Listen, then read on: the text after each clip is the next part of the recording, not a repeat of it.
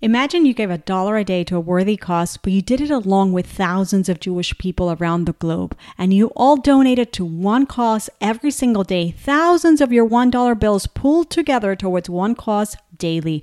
What's the impact of your dollar then? You don't have to imagine it. You can and should do it by joining Daily Giving today. Head over to dailygiving.org and become a daily giver today. That's dailygiving.org. Jewish Money Matters, episode 339. Aleeza Ben Shalom, Netflix host of Jewish Matchmaking. You're listening to Jewish Money Matters, the podcast where Jewish wisdom and spirituality meet your money and your business. Money is a means to serve God in this world with joy, to build a life that leaves an imprint way beyond our time in this world. I want you to discover the secrets to Jewish wealth, to gain practical and spiritual tools to break free from the shackles of financial worry to design the joyful, rich life that your soul desires. Welcome to Jewish Money Matters. I'm Yael Trusch, and I'm so glad you're here. They did an excellent job with Indian matchmaking. And when they went to do Jewish matchmaking, they said, we got to bring on the right people. So they were completely invested in that. Uh, wow. And that gave me a tremendous amount of comfort. And I have to tell you, like my real true partner in this is God. So I had to put my full faith and trust in God and I had to have all the right things in this world aligned so that I did my work. Like okay. Behind the scenes. Yes, we have a religious producer. Okay. In front of the scenes. Okay. Well, we have me. And if it comes out of my mouth, you can use it. And if I guard my speech and I speak appropriately and I walk and talk and I am really who I am, you can still twist things. It is possible, but it gives you less of an opportunity to do something that isn't right. You just heard from Aleeza Ben Shalom, star of Netflix Jewish Matchmaking, which took over the world by storm earlier this year. You're listening to Jewish Money Matters. I'm Yael Trusch, your host. Welcome to the show. Aleeza, a longtime friend of the show, is back, this time sharing the behind the scenes of her latest project, the Netflix series Jewish Matchmaking. Yes, Aleeza has the leading role, but as you'll soon hear, God is not hiding behind the scenes on this one. She, he's right there on camera with her. We do get into the behind the scenes, the things she negotiated, how she managed to work with a secular company and was able to have them present a true portrayal of her life as an observant Jewish woman. We talk about the daters themselves, the dating process, and of course, we couldn't leave money out of that. Aleeza's own upbringing with money and much more. A little bit more about Aleeza. She is a renowned matchmaker, dating coach, author, and a sought after speaker. She's a soulmate clarity expert who empowers marriage minded singles to find and identify the one. And aside from being the featured matchmaker of the Netflix series Jewish Matchmaking, Aleeza has authored two insightful books on dating and is the founder of Marriage Minded Mentor. She's been featured across various media platforms, including BBC World News, NPR, Aish.com, HuffPost, ILTV, I24 News, Fox 29, Fox 5, NBC News, and of course, Jewish Money Matters. Here's the wise and witty Aleeza Ben Shalom.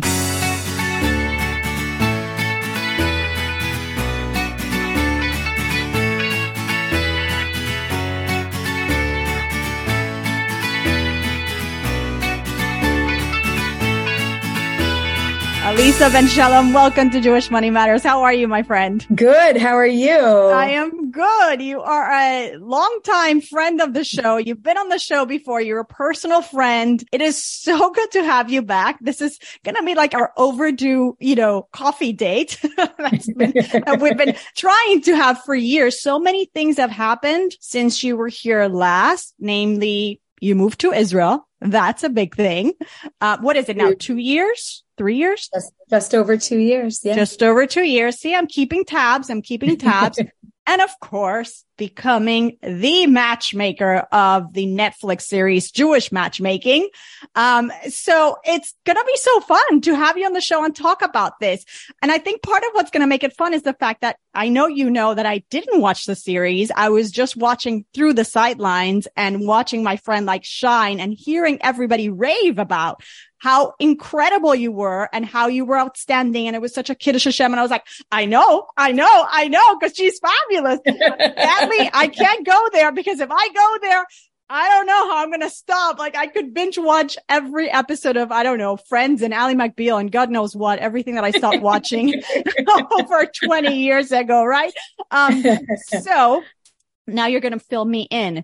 Let's let's go behind the scenes a little bit. Um, Aleeza, how, how long was, I, I think we had a conversation where I intuit that there was something big in the making that maybe led me to think it was related to Netflix a while back ago.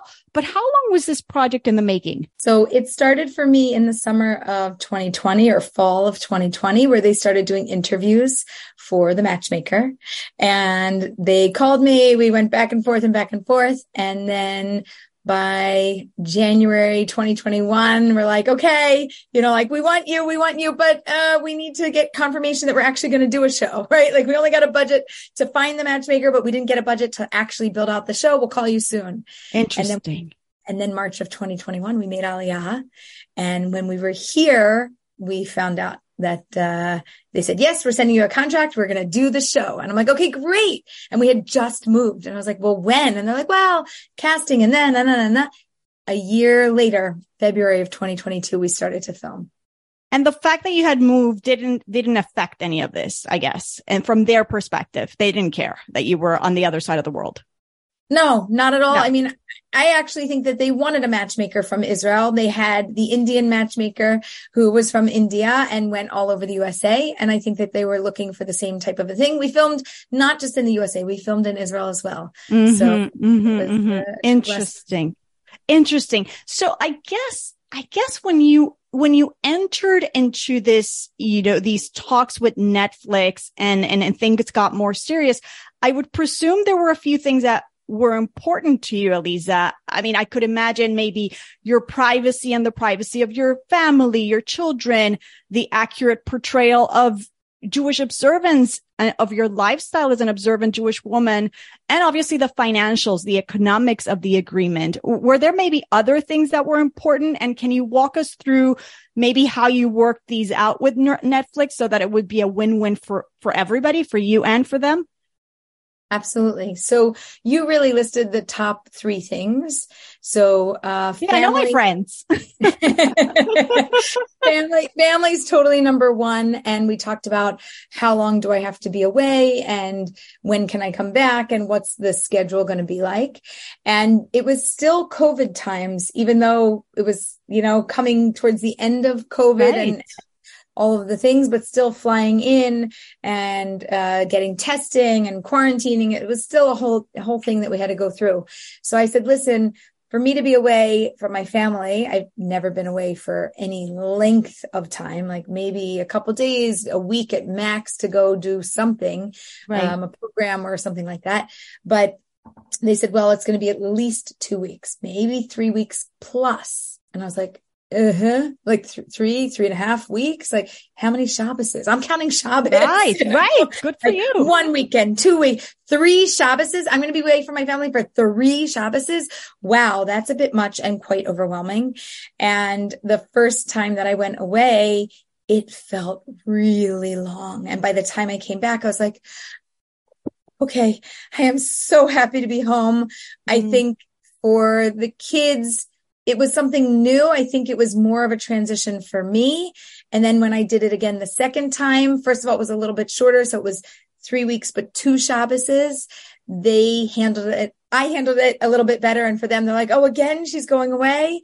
And then so by the third twice time, you had to leave an extended. So wait, break, break these for me. The first okay. time was three Shabbases.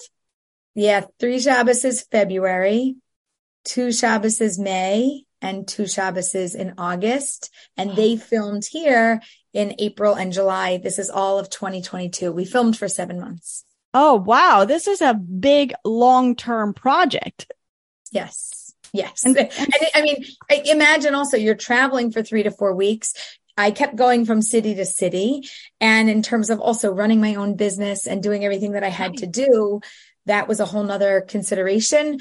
The truth is that the filming time that I was needed boots on the ground was not as overwhelming. I would mm-hmm. do, you know, hair and makeup, get ready, and then I would have a shoot probably less than, less than a it wasn't a full day. It was usually a half a day or a few hours for me. And then I was done. And so mm-hmm. the filming days were booked with, you know, filming stuff. And, and the other days I was quote off. I was in the same city available if they needed me, but I could do my other work in between. It just depended which coast I was on and, mm-hmm. and, uh, what, you know, what I could do with my clients. Mm-hmm. So going back to, to these, these, these three things that were important. So your family now is on board. They sort of got used to it. The, your family's privacy was not a concern at this point. Um, or was it? No, no, right? no, at this point, they, uh, nobody told anybody that it was me except for the people that were on the show. So nobody knew anything. Right. Right. Was, okay. Nothing. I just happened to be doing whatever I was doing and nobody had any clue. Right. And then in terms of the portrayal of your Jewish observance, your lifestyle, and then of course the economics, can you walk us a little bit through that? Yeah. So in terms of Jewish lifestyle, I wanted to make sure I was represented as who I am. Right. What's very interesting in Israel as the media is talking about the show, they talk about it and they they label you, right? Do they so, call you ultra orthodox? yeah. They're calling me like the Haredi Shadchanit. And then some people are like, she's not Haredi. What are you talking about? And they're like they they don't know the appropriate the appropriate title to give me. And labels are for clothing people. but they want they want people to understand I'm religious. Right. So Datiya, Jewish and religious, like there's, there's different labels and everything is a nuance and it's all, it's just eh, on a different level when you're in Israel because there's a lot of different meanings. We just came from America. Right. We're not into, I mean, we're now in the Israeli culture, but in terms of religiously, I like, I don't neatly fit into any of those boxes.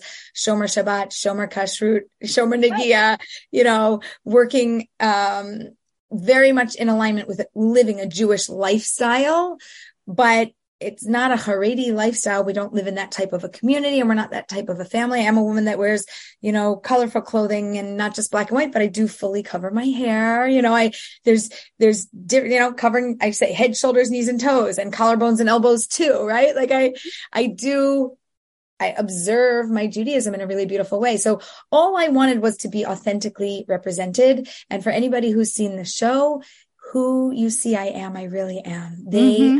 I have so much gratitude to IPC, the production company, and to Netflix, and for the editors and everybody who behind the scenes, especially, by the way, my religious producer, her name is Ronit Polin.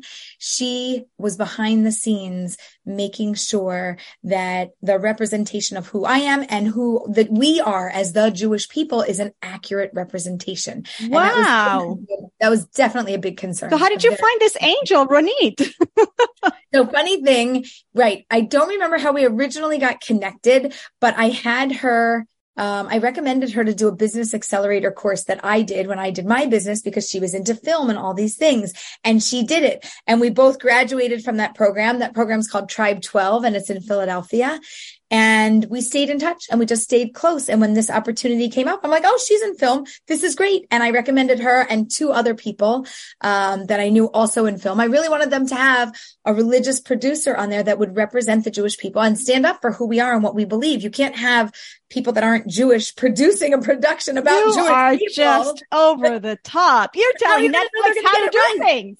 No, but they want, they also wanted to get it right. IPC really believes in doing documentary style shows. So it's a reality show, but it's really a docu-reality series. Nice. Like there's really something special about it. And they do a magnificent job. They did an excellent job with Indian matchmaking. And when they went to do Jewish matchmaking, they said, we got to bring on the right people. So they were completely invested in that. Wow. And that gave me a tremendous amount of comfort. And I have to tell you, like my real true partner in this is God. So I had to put my full faith and trust in God and I had to have all the right things in this world aligned so that I did my work. Like, okay, behind the scenes, yes, we have a religious producer. Okay, in front of the scenes, okay, well, we have me. And if it comes out of my mouth, you can use it. And if I guard my speech and I speak appropriately and I walk and talk and I am really who I am, you can still twist things. It is possible, but it gives you less of an opportunity to do something that isn't right. But you could, I could say something now, right? You can cut cut, paste, and stick it together in a different moment. And you go, oh my gosh. I, didn't totally- mean that. That's not what I said. Right. That wasn't in the moment that you took that from this part and you pasted it over there. What? That wasn't exactly what happened. And, and that can happen, but I'm very, very grateful that the way that they represented me really is who I am. And as a Jewish person, I feel very satisfied with this whole process, deeply, deeply satisfied. I, I am so, I'm so happy. You just like, you just give me such nachas. you give me such nachas. Now, so, so they were very amicable, very cooperative. And in terms of the financials, yeah. like you needed to put some of your other projects on hold. So this needed to work for you. And as you said, it was a, it was also needed to work for your family. Was that also, was that a hard negotiation or was that also pretty smooth? I have a talent manager who I hired. That's like an uh, agent, no? An agent? Yeah. Um, right. And this is interesting. Uh, an agent will like find you and get you the job, but I actually found this job and a talent manager like manages you and, and your contracts and different things. Um, and a lawyer to look over all of the paperwork. And then you have to go back and forth with negotiations. So no, negotiations are never smooth, um, in terms, not just of financials, but things in the contract of like, what they can do. You know, like I, I, signed a contract that in essence said, we can take your head, we can stick it to your foot and we could make you a talking frog. We can totally defame you. And that's just normal because that's how all contracts look like this. and I had to sign a contract that said like, you're signing your life away to us. You're putting you in your, yourself in our, our hands. hands. Right. Yes. And you have to trust that we're going to do the right thing, but the right thing is very subjective. And so yes you have to trust us. So that part had to be negotiated out, which we did. And then we also, also had to negotiate out the financials and really like they have a budget of what they want to spend and that's like you you can negotiate with them as much as you can or you can't. Um and and we did the best that we could.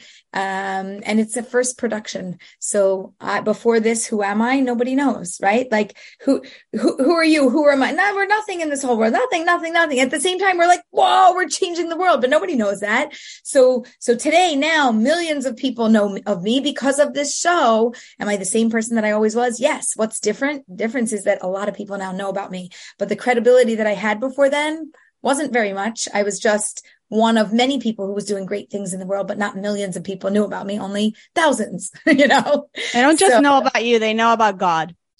Yeah. Yeah. And talking about God, out of all eight episodes, because you didn't watch the show, you don't know this. In the I know, very I know.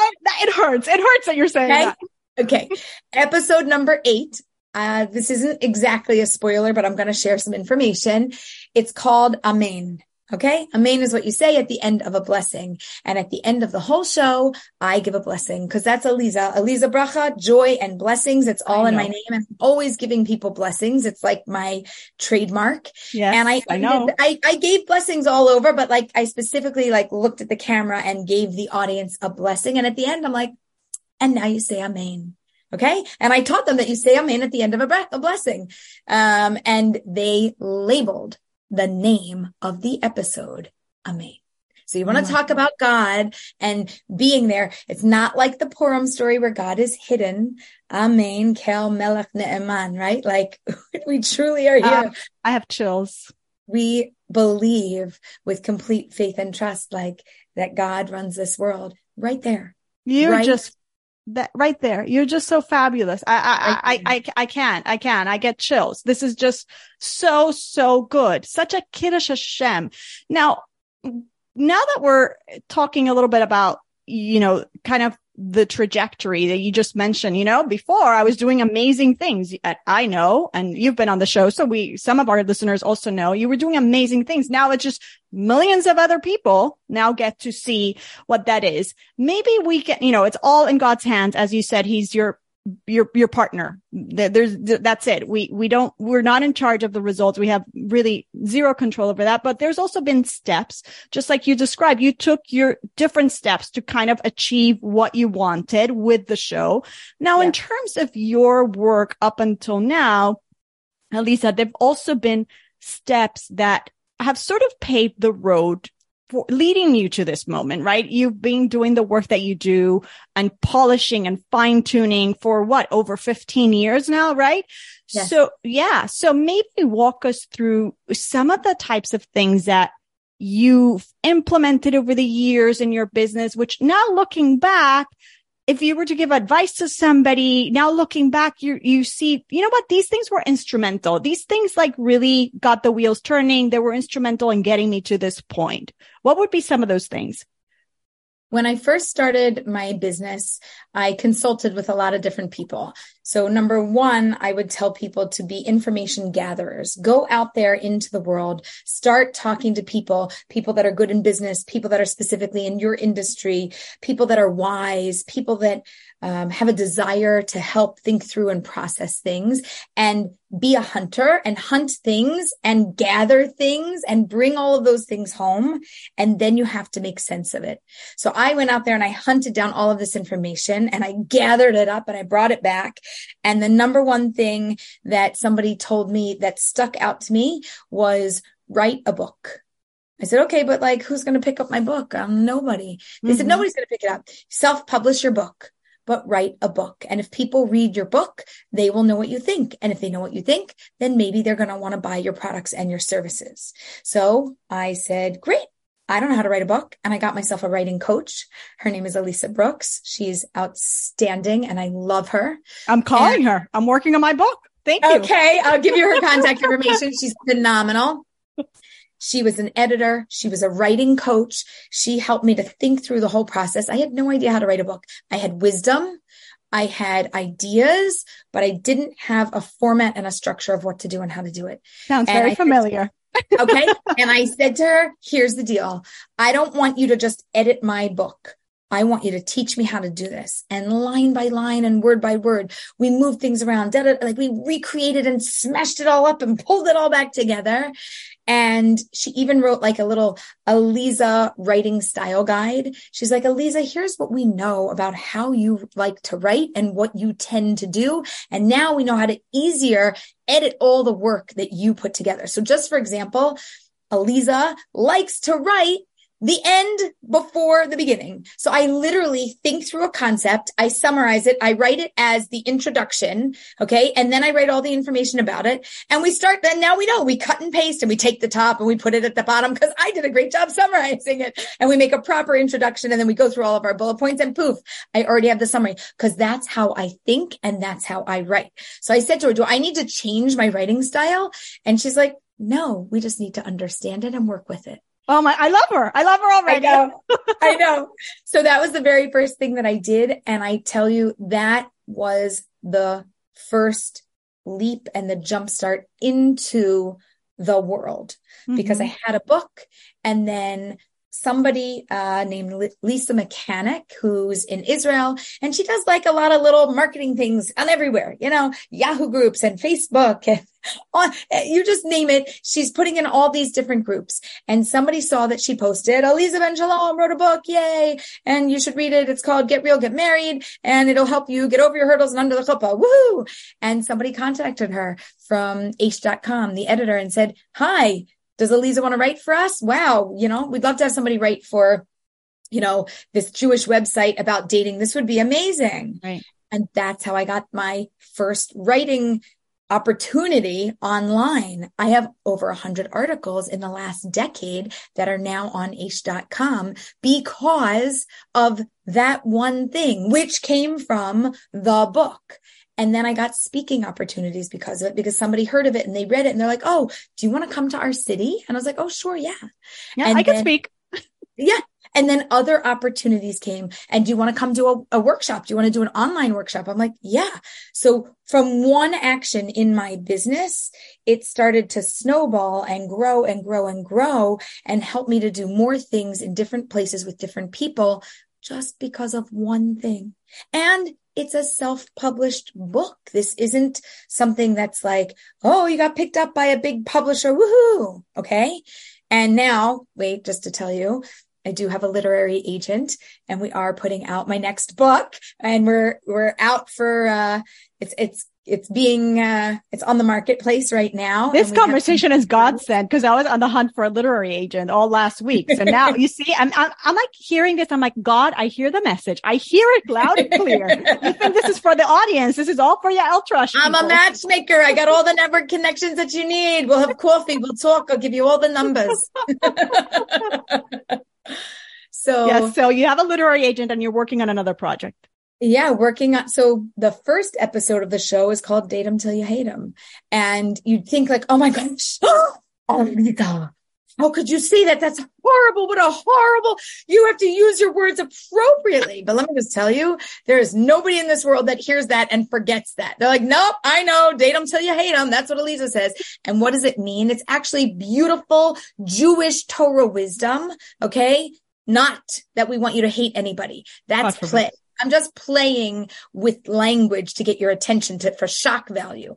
But what I want you to do is to really date somebody date them enough that your eyes get comfortable to them, to, to, looking at them. Your ears get comfortable hearing them. They get comfortable in your presence. You give yourself a chance to be okay. They give themselves a chance to be okay. And we really give the relationship the full opportunity that it needs. Right. Oh, and at the end of the day, if I don't like you and you don't like me, I'm done. I'll check out, but not after 30 seconds of saying hello and right. not after one date and maybe right. not after two dates and maybe not after four dates give everybody long enough. If it's not a no, it's a yes for now, but that's not catchy enough. If it's not a no, it's a yes for now or when in doubt, go out. Those are nice. They just, it's not like a sexy title, you know, date them till you hate them just has some sort of appeal and it rubs you the wrong way because I am all about love. If you, if you know me, Aleeza is all about love. So the fact that I would even say that is like an oxymoron. It doesn't even make any sense.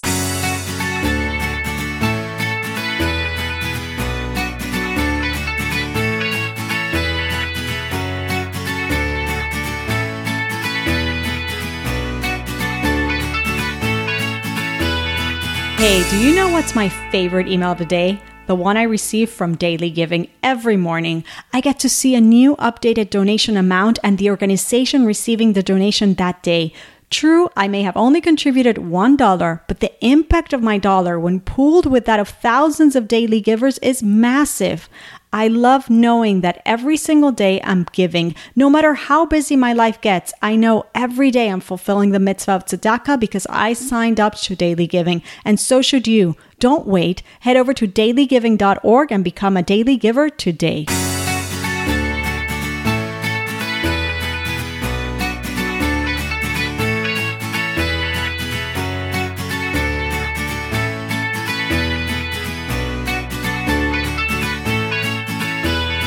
Anyway, that's what we're working on right now. And in terms of building a business, the number one thing that you have to do to build a business is build yourself. Mm-hmm. Who am I in this business? And what do I need to get out there to the world so that they understand who I am and how I can help them? And if they, if, if we all know how I can help somebody, then you know when you should call me and when not.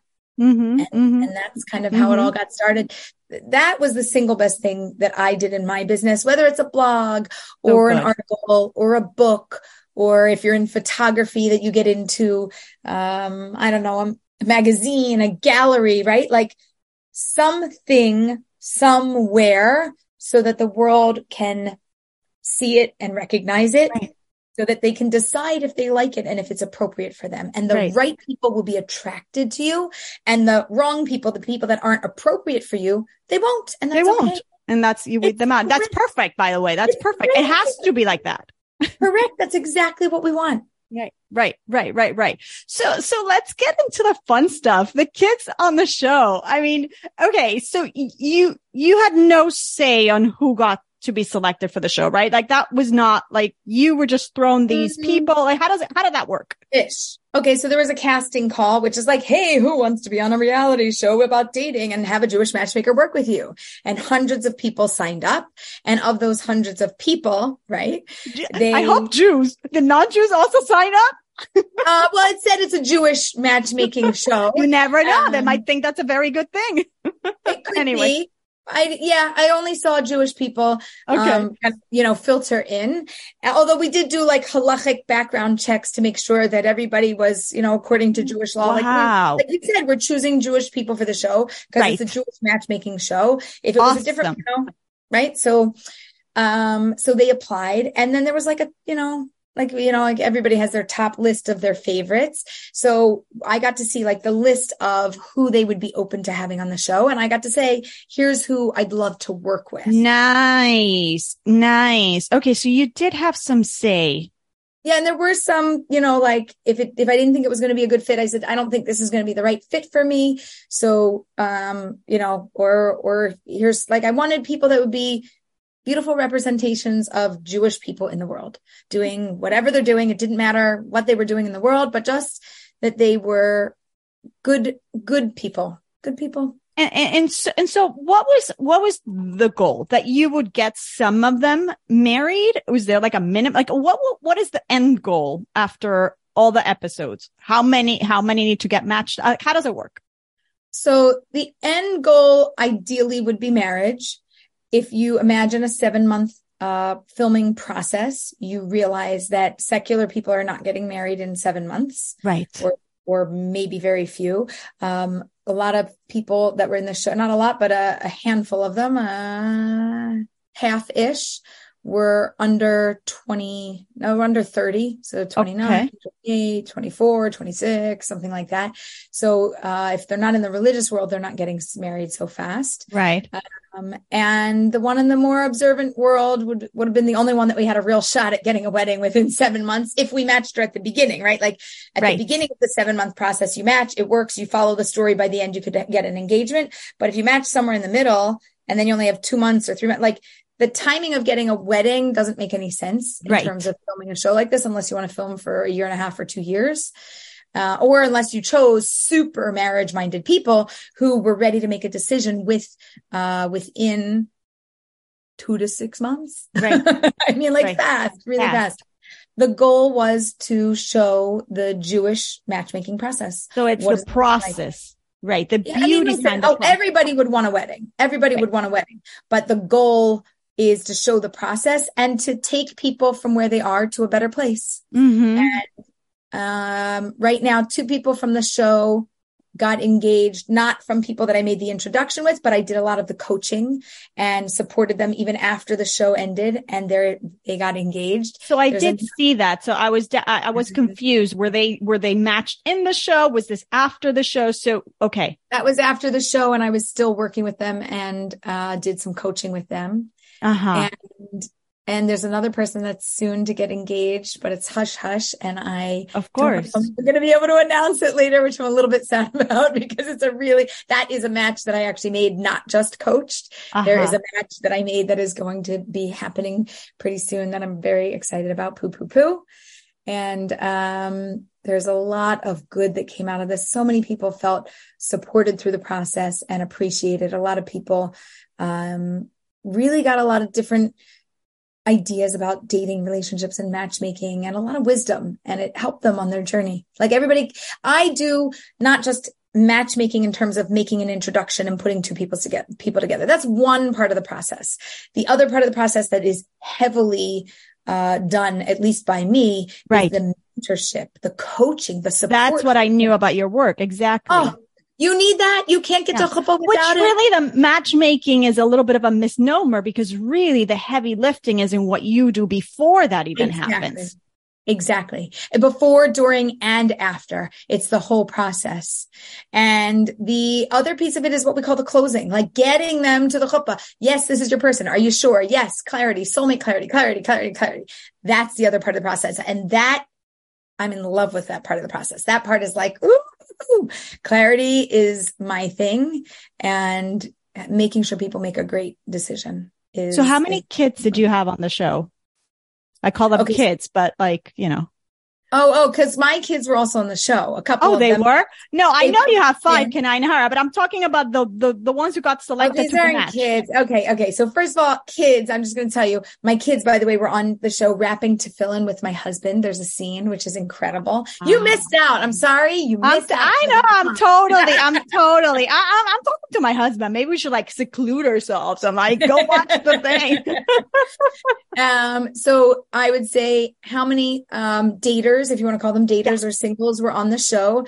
Uh, th- so you don't see all of them. So actually who made it in about, oh. I think there were nine different daters, two in Israel, one in New York, Chicago, Miami, Kansas City, Jackson Hole, Wyoming, LA, LA. So there were nine people that were my main people that I worked with. And then I looked for daters to date them. Got so, it. And there were other singles that came on also. And then so, and I, by the way, I had 100% control, free reign to say yes or no to who they would date. Mm-hmm. I get to pick the dates. Um, some of the people came from applicants who applied to be in the show, but they're not the main person. But then we knew they were okay with being on television. So we used them. And some people, um, came from my personal database. Some people came from other matchmakers that we collaborate with online. One of my matchmakers, Shayna TB, who, uh, is my lead matchmaker right now. We work together extremely closely and she was doing I I couldn't say like oh I'm on this show. Do you want to be on a show and do matchmaking with me? Everything had to be hush hush the entire time. They only announced that a month before the show came out. So I couldn't even say oh I'm looking for somebody for a reality show because I didn't want to give like a hint or a whiff that it was me. Everybody's like who's the matchmaker? Who's the Jewish matchmaker? And I couldn't say it was me. So we were waiting waiting to share that with people I love that this is about the process and, and uh, going through these individuals' journey. And then we learn, I guess the audience also learns from their journey and their learning process of how to grow in this area. Again, like exactly. you said, whether they got you know, matched on the show or not. Mm-hmm. It, it's just yeah. they came out better people. And I, I could see how as viewers were like, Oh, this is, I'm, I'm taking this in. I'm noticing about myself. I'm learning through what they're learning. Yes. And it is a very growth oriented process and you can see yourselves in them. Like even right. when I look at some of them, I'm like, Ooh, I was like that. I thought yes. This. I felt that. And so you identify with all of the people dating on this show. And it also normalizes so much about dating. It's like, oh my gosh, so important. You. Oh, I, oh my gosh, I experienced that also. Like, oh, what a, this was hard. And oh, that was good. And oh, I've had dates like that. It just, it hit the spot. It really hit the spot. Somebody said she's so such a natural on camera, which you are. I knew that about you. Um, did you feel like you could just be you? Like, right? I did. You weren't so, acting. No, I never. I never took an acting acting class in your life. I, I, did try to take an improv comedy class and I quit halfway through the course because they just weren't teaching me anything. And I was like, they're like, just get up there and say something and try. And I was like, I'm pretty sure that's not how it works. I think there's rules of comedy and yes. somebody should teach me. Funny but, you say that. I've always wanted to take one, but I want to take the one that you just described, not the one that they, you, you. Okay. Picked. I found yeah. somebody online. I haven't had time to take the oh, course. Let's do it together. Can we just do it together, oh, please?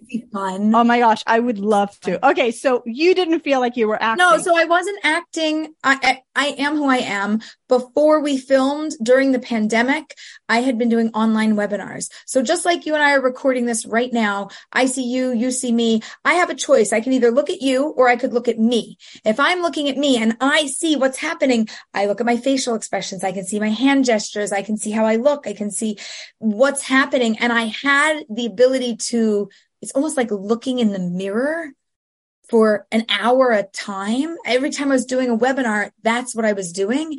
And it was so helpful because I understood what other people would perceive about me, which normally you don't mm-hmm. get that type of feedback. You're just mm-hmm. in person, but you don't see yourself unless you're standing in front of the mirror. Right. So, I mean, I'm sitting, I'm not, I don't, I don't know why I was so comfortable, but I was so comfortable. They put a microphone on me. I'm like, okay, Let's what go. do you want? I'm like, no, they're like, what do you want? I said, what do you want me to do? Say like, what's, what's the process here? And they're like, whatever you normally do when you first interview people. And I was like, oh, how wait, fun. I, I can be I myself. Be me.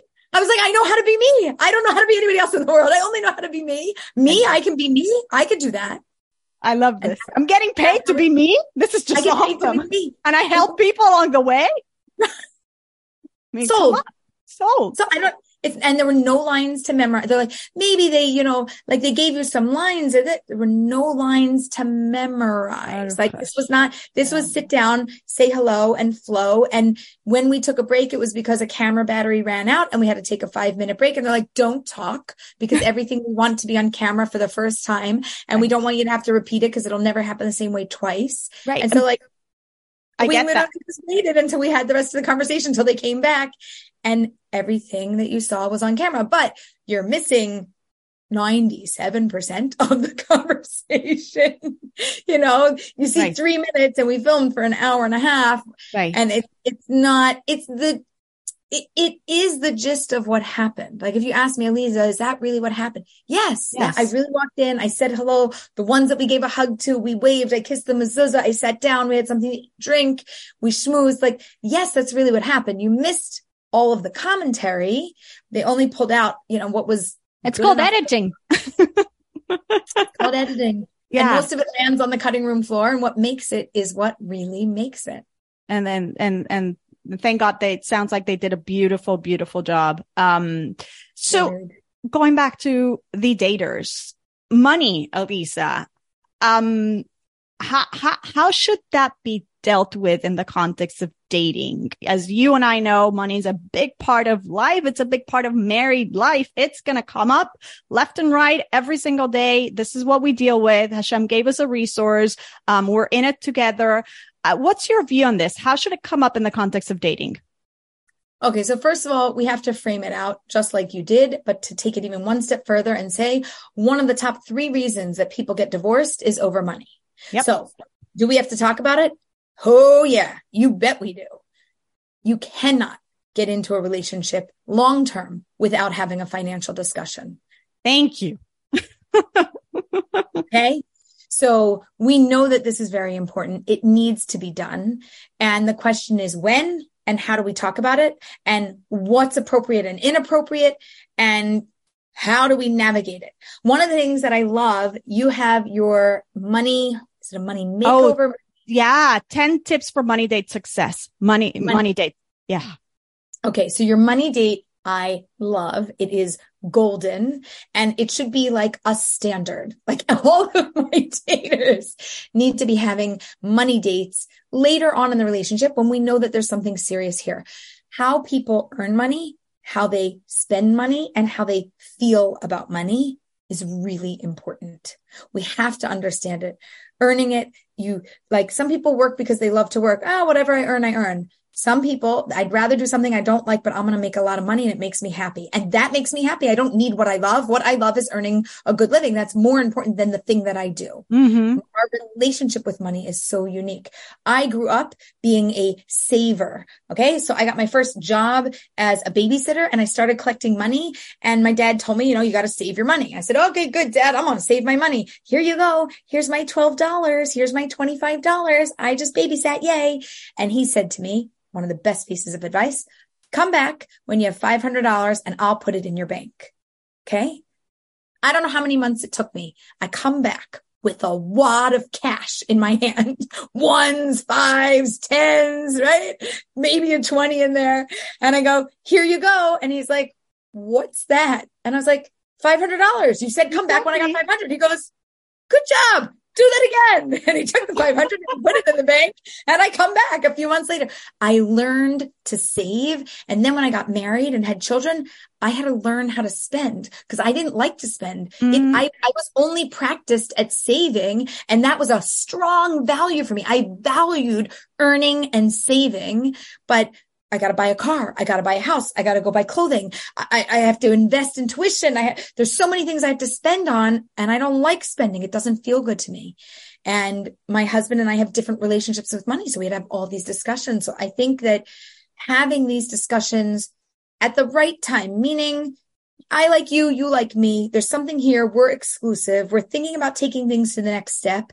But before we jump over like a major hurdle, let's have a discussion of what would that look like? Let's plan mm-hmm. it out. Let's think about it. Let's process this together and let me experience you and your way and your relationship with money. And let me experience mine. Let's see where there's similarities and where there's differences. And then let's make a decision about how to handle that. So good. I am so happy with this answer because it's so important and it's not talked about. And these are conversations that need to happen before we tie the knot, as they say. And then they're going to be ongoing conversations that are because, because they are going to be, they need to be an ongoing conversation. They need to be long term. You can't get into a relationship without having money talks before, in the middle, lots of middle, middle, middle, middle, middle, middle, middle, middle, and towards the end too. It doesn't just stop. Right. Your financial trajectory is going to be like your relationship. It's going to go up and down and up and down, mm-hmm. right? We're going to have a lot of different experiences with money in our relationship. And we have to keep a pulse on the situation and evaluate throughout our relationship. Now, what do we do? Oh, look right. at that. We're in a better financial position. What should we do about that? Do we need to spend? Is there something that we've been holding off buying? Do we need to save? What about that? We here, I'm going to give you a classic example because everybody's like, don't talk in th- theory, talk in reality. Talk, Lisa. what does that really mean? So we moved to Israel and we really don't have a budget for doing things. So we're trying to do everything as limited as possible. And in terms of buying a car, buying a seven seater here is not the most affordable thing to do. Right. And we're a family of seven. And I said, okay, well, we can afford a five seater. So we, we, you know, like we, there's buses and trains. There's an excellent public transportation. Two big kids were at boarding school and mostly, you know, they came home on the weekend. So whatever, we'll figure it out. We'll get by with a five seater. And we bought a secondhand five seater car. We've been here for over two years, coming up on two and a half years with a five seater car with a family of seven because we had the money talk. And, and I was like, we're not in a position to upgrade and do that. We need a vehicle. We need to get around. You need to buy groceries and the rest will take public transportation. I just took the bus to get to the train the other day so I could go to Jerusalem. Besides the fact that I don't want to drive in, right. I love taking, but it's a, it's just what we decided. And it was a money talk. And that was a money made decision. Yes. And now it's like, oh, maybe we need a seven seater. Okay. Well, are we in a position to do that today? Yes. What kind? How much? Secondhand. So we're looking at now a secondhand seven seater vehicle for us to purchase so that we can have what we need. But we have every time you still have to have the money talk. We're married, we're married 20 years, right. 20 years and we're still, it's still a discussion. Where are 100%. we at today? What can we do? A hundred percent. And by the way, it's the way God wants it to be. He doesn't want it to be, like you said, it's one of the three top causes of, uh, of divorce, God forbid. He doesn't want it to be a point of contention. He wants it to be something that brings us together. We have to have those conversations and make those decisions in a unifying way. And sometimes the conversations are going to be a little rocky, but they're going to get us there because right. we're having them. Right. So good. You know, I alluded to you in a conversation about moving to Israel. Um, somebody made a statement about, um, it's so hard to make a living in Israel. And I said, that might be true, but you know, I, I mean, are you making that? Who's to say it's not hard to make a living here? By the way, who's to say that the bracha, the financial bracha is not going to come when you move to Israel? Look, I have a friend. She moved to Israel. She, she landed a huge contract with a huge TV company. I don't know. There might be a connection there. I, I happen to think that it was more appealing for them to have somebody that was from uh, from Israel, even though I had just moved here, but like from Israel than just somebody, somebody from the United States. I happen to think that that was a part of the branding. And I do think that that was part of the blessing. I, I, I, I believe it. I see it. I mean, come on. Okay. Yes. With yeah. that, Aleeza, before I ask you what, what else is on the pipeline, which you sort of alluded to, should we do some Jewish money matters fill in the blanks? Ooh. This ooh, is a part of the play. This is a part of the show where I give you an open-ended sentence and you finish it with the first thing that comes to mind. Yeah. Okay. When I give maaser or tzedakah, I like to give to. Ooh, I like to give to things like, uh, I can tell you where I, I, I like to give to daily giving because daily giving gives to multiple places and I feel better about it going to many different places because I have a hard time making a decision where I want to give. We, we are so you and I. You were just. I had to think for a minute. I'm like, I can't make a decision. I have to give you a one word answer. I'm like, no, that's my favorite place to give. I know. I love daily giving. They're a sponsor of the like. They're a sponsor of the show. We've had them on the show. I talk about them all the time. Anybody listening to this conversation, please sign up for daily giving. Do yourself a favor. You're going to love it. Um. So yes, I agree with you. I'd love to make more money because I'd love to make more money because if I don't have to spend time thinking about how I'm going to feed my family and pay for my groceries and my gas, I can focus on changing the world in a really amazing way. And I can focus on my family and building that up more. Beautiful. Um, something I wish I'd learned about money growing up is. Oh, I learned so many good things. I wish I learned that Mm. Oh, tell us. I- Give us an insight on the way you, know, grew I, I mean, I learned again. I learned really well. I feel like I had a really good money education, wow. but I was. I, I mean, I also happen to love numbers. I like. I like. I. I like numbers. I think in numbers. I. I'm always calculating. My mom always sat there doing things with me. You know, like percentages and how much you charge here and there, and and oh, is this a better deal for the toilet paper? Is that one? You know, like this one's on sale, but that's a better deal. You have to do the math. So, um, I sometimes wish I learned that just get what you want. The money doesn't matter. Meaning mm. I, I, I learned so well to always Right. buy the cheaper, better deal, whatever, that like my preference for something disappeared over the financial choice. Right, So- right. But sometimes your, your choice matters more than the dollar. Spend a little bit more and get what you want and make yourself happy. Mm-hmm, mm-hmm, mm-hmm. Yeah, and you alluded to that also the the giving yourself the permission to to just just buy, right? Like it's okay because that's not my skill. I'm not, I'm not a skilled buyer. right. So then you're gonna hate this question, but something I splurge on unapologetically is Ooh, where I splurge unapologetically. I, I know Um, sushi because you just place your sushi order before we hit the record button. Yeah, that's true. Sushi. And I would say, um, maybe, and, and we haven't really done this so much. I was going to say travel a little bit where I don't feel bad because it's an experience. I like experiences. I stuff I don't like because like I might regret buying it, but Mhm. experiences I don't regret. So I, I unapologetically will spend a little bit more to travel. yeah, yeah, no, I hear you. Um, something I'm grateful for today. There is so much I am grateful for today. I'm especially grateful for my good health.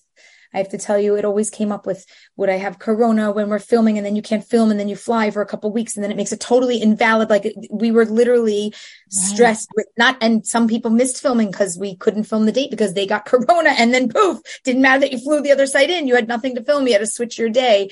I'm extremely, extremely grateful for my good health and, and also that I'm continuing to do this world tour. I am literally traveling North America and South America and Australia and Europe and London and like all over. And I couldn't do that without having good health. I really couldn't. So I'm very grateful for my health. Baruch Hashem. And I'm Aleeza Ben Shalom, and I believe Jewish money matters because Oh, I'm Aleeza Ben Shalom, and I believe that Jewish money matters because money is another way for us to connect with God in this world. It's not just money. Yeah, yeah, beautifully said. So, Aleeza, tell us what what's next. So, you're working on another book project. Is there part two to the Jewish Matchmaker? What what what, what other things are? You can't reveal it all, I know, but you know, okay, so we're praying that there's a part two. We're waiting to hear. nice. I am, please God, going to be publishing my next book. I'm very excited about that. I am going to do this world tour, which will continue now all the way through Pesach. And it's going to, uh, I don't know that it's going to culminate because it might not end. We might keep going, but, uh, I'm going with kosher travelers to Greece, to Rhodes, and I am going to do a Pesach, um, program, Program. with them That is yeah. so cool. crazy excited. And I'm also doing uh, Jewish Soulmates at Sea. We are doing a cruise out of Haifa. And I think what you're going to see is a lot more matchmaking and matchmakers in the world because I am going to create this is this is the vision here's the vision of the future a uh international training center god willing in Jerusalem and have satellite campuses around the world. Let's say you know London and Toronto and New York and Miami and LA and South America and South Africa and Australia and you know, we'll have like all of our center, maybe Singapore too, you know, throw it in there. And we will have worldwide training centers to train matchmakers so that we can help thousands upon thousands of singles to find their soulmate, to get married and to build a marriage that will last a lifetime. So good. I'm right there with you. I, I love it. I love the vision. I'm with you. Aleeza Ben Shalom, thank you so much. Continue doing the beautiful work that you're doing. I am so proud to call you a friend. You just really, this is inspiring beyond belief. Keep it up. Just keep going. Keep glowing. Min, thank you so much. And thank you for all that you do.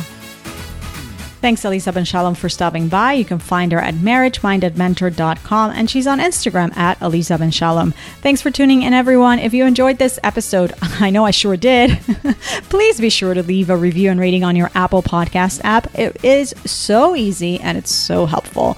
On Friday, I will be picking a reviewer of the week. I'll be gifting that individual a 20 minute money session where we talk about money, marriage, and marriage and money. I mean, you name it, so much more. You'd be surprised how much we can squeeze into 20 minutes and how many tips I can offer. And with that, I'll also remind you to send in your questions for Friday's Ask Yael episode. You can email me, yael at yaeltrusch.com. You can DM me on Instagram or LinkedIn, or you can WhatsApp the number 832 317 6778 and leave a voice note if that's easier. In the meantime, I hope you have a wonderful day.